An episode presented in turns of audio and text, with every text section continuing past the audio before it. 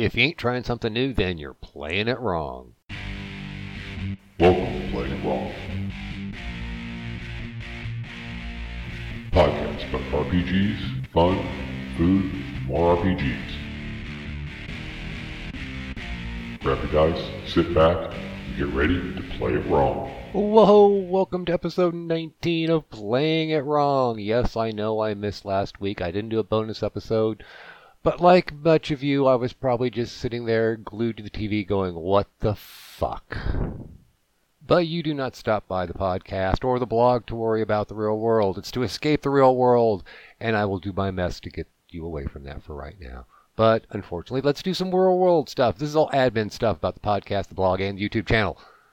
So if you've been paying attention on the Patreon and on the blog, I've been and on social media, I've been doing a little little bitch fest there about the uh, sales tax on on Patreon, which I'm really not that fond of. You can look at my blog post that I said like, eh, I don't like this, and I've got reasons for it mainly because I don't know what to set the, the value of some of the stuff that I'm offering patrons, and I did some looking and. um Buy Me a Coffee is also seems to be a good alternative. I'm not closing down the Patreon. I'm redoing the Patreon. Some of the adjustments are done, not all of them. That's my big project for next week as far as the admin side goes. And I have just started up the Buy Me a Coffee page. So if you want to support the blog, the podcast, or the YouTube channel, I know I haven't done anything on the YouTube channel. well, there's now another option. There's Buy Me a Coffee. The link is going to be in the show notes, but hey, I will spell it out here. Hang on. It is buymeacoffee.com forward slash TMB gazebos because I was limited to 15 characters, so I had to abbreviate it. But there it is. The link is already on the blog. I'll put a link in the show notes. Like I said before, like I've said often in case you're new, I ain't looking to make lots of money. I just want to mainly cover just the hosting for the blog mainly. And you know, hey, if I get a little extra, it's for pizza. Hey, maybe I'll get a better mic for the uh, podcast, so get better audio. All right, let's get on to the meat of this episode. And like I said, if you ain't trying something new, you're playing it wrong. And you know what I'm talking about?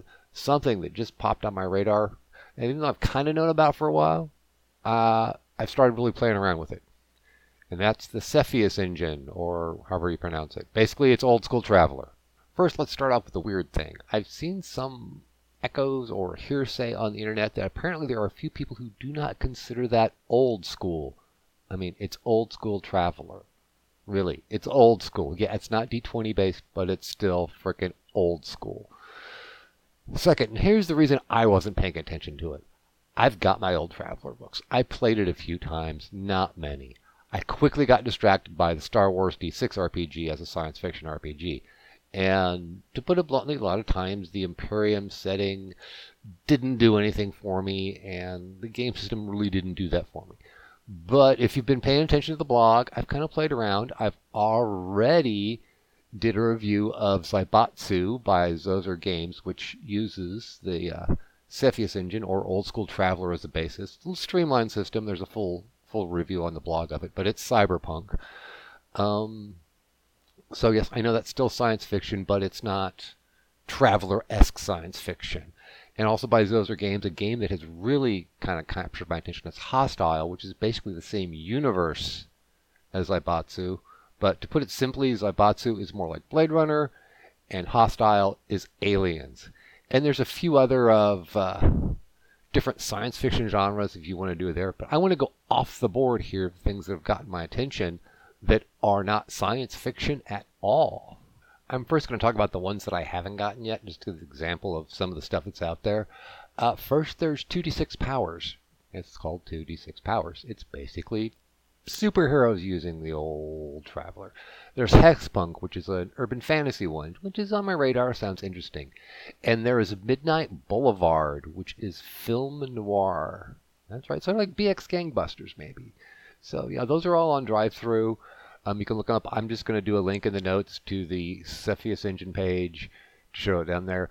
And of course, I should also say there's also regular like modern style games. You know, whether you want to do military, espionage, any of that regular modern things. But the the the film noir one and the hexpunk one, they're kind of on my radar, even though you know they're, they're low on the things. But the one I want to really talk about because it's the genre that everybody loves and everybody games is fantasy. And uh, well, their 800 pound elephant in the room for this happens to be Sword of Cepheus. And I picked that up. I picked up the bundle that came with the core book and the non human supplements. And I want to talk about I'm just going to talk a little bit about it. I'm going to do a full review on the blog, so just stay tuned for that. But it's a pretty good old school style game. So, in case anyone is not that familiar with the uh, old school Traveller, the Cepheus engine, the 2D6 engine, whatever you want to frickin' call it, I'm going to do a very, very brief overview of the way things work. You got six stats that are basically line up with the D&D stats very roughly. Um, instead of a 3d6 range, you've got a 2d6 range. When you try to do stuff with skills, it's a 2d6 range, not a d20 range. Okay? That's basically it.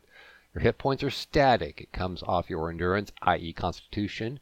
When that goes away, then you start taking off your strength and dexterity. When all three of those are zero, you're probably going to die. That's the basics of the game engine itself. That's like the very, very basics. Um, character generation is old school. You can do 2d6 in order, 2d6 rearrange, 3d t- 3d6, take out the lowest, blah blah blah blah blah blah. but what's interesting on the on the uh, character generation, in case you haven't heard, it's a running joke amongst people who have played Old School Traveller. Yes, you can, as uh, excuse me, you can die in character generation. It's rules as written. So basic character generation is a zero level funnel if you want to put it in Dungeon Crawl Classic terms. Now, most game masters back then, even the few times I ran it, and even in Sword of Cepheus, there's the option to say, okay, you don't die, but something bad happens to you. Now, one of the things I do like about it is for character generation, you choose career paths, you get skills and other benefits you roll for you know stuff you get, money, equipment, um, skills, and even some attribute boosts. But you also roll for events, which have interesting things happen to you. You can gain allies, which are like contacts, retainers, bigger, more material things, more skills. So each career gets you more and more skills. Of course, makes your character older, and you have to look at aging, which will totally f you up. And then once you go through a career once, you start it all over again and either there's an option to go to other careers or stick to that one. Of course, you may just get kicked out, which means you begin adventuring. So you can actually end up generating a pretty interesting character background and a fully rounded character at the beginning. So that's the basic overall view of character generation and how the system works. Now, I want to talk specifically about, like I said, I'm going to do a, a much more detailed review on the blog, but talking about here, um, this is very much Sword of Cepheus is very much a sword and sorcery game. It is you can even do um, sword and sandals or sword and planet if you want to. So there's lots of options. There is no setting that comes along with the book. You've got your character generation, equipment. Matter of fact, in the basic book, you've just got humans. There's a non-human race supplement which handles non-humans as pretty much a profession, a class where you get things. But like I was saying, it's very much a sword and sorcery game. It is not high fantasy in any way. There are options to make it easier, and that falls, you know, when you're talking sword and sorcery versus high fantasy, it kind of breaks down to what morality, because there technically are no paladins. That's not even really an option. You can play like one, but there's no real option for all the nifty little things that, that the paladin class gets. So, in my personal opinion, what really differentiates between the higher fantasy game and a sword and sorcery game is the magic. So that's what I'm going to start talking about as the one thing that kind of separates it from, you know, other games. It is very much a sword and sorcery game. In rules as written, to cast a spell, it takes 10 minutes. And with the rules as written, that's 100 rounds of combat.